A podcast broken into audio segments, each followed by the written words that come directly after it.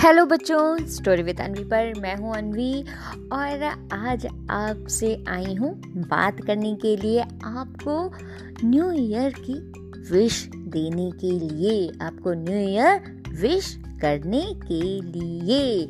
Okay बच्चों, वैसे मैंने स्टोरी डाल दी थी, माँ की डांट कैसी लगी बताना ज़रूर। और हाँ बच्चों, अब क्योंकि 2020 जा रहा है और 2021 आ रहा है 2020 में बहुत कुछ चेंजेस लाए हैं।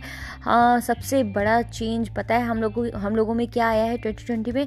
हम लोग अपने हेल्थ को लेकर बहुत ज़्यादा सीरियस हुए हैं और साफ़ और अपने आसपास की साफ़ सफ़ाई, अपनी सफ़ाई, इन सब चीज़ों को लेकर के हम लोग ने बहुत अवेयरनेस सिखाई है। तो बच्चों 2021 में भी हम लोगों को ऐसे ही करना है। ऐसा नहीं है कि 2021 में, अब ये चीज़ हर मतलब अपने उसमें अडॉप्ट कर लेनी है कि नहीं, अब मुझे गंदा नहीं रहना, अपने हाथों को गंदा नहीं रखना है और टाइम टाइम पे वॉश करते रहना है। और जब हम लोग अपना ख्याल रखेंगे, इस तरह से हेल्दी रहेंगे तो फिर यूँ ही हँसते और मुस्कुराते रहेंगे और आपकी हँसी मुस्कुराहट से बाकी लोग भी जो है, वो सब हँसते रहेंगे और मुस्कुराते रहेंगे। तो बच्चों 2021 में भी ये कैरी ऑन रखना और अपना खूब ख्याल रहना, रखना, हँसते रहना, खाते रहना, पीते रहना, पढ़ाई भी करनी है बच्चों खूब सारी, क्योंकि जो पढ़ेगा, वही आगे बढ़ेगा, समझे?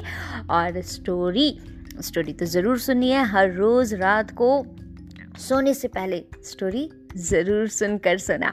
ओके और लास्ट स्टोरी इस साल की मैंने डाल दी है, माँ की डांट। स्टोरी सुनना ज़रूर और मुझे बताना कि कैसी लगी।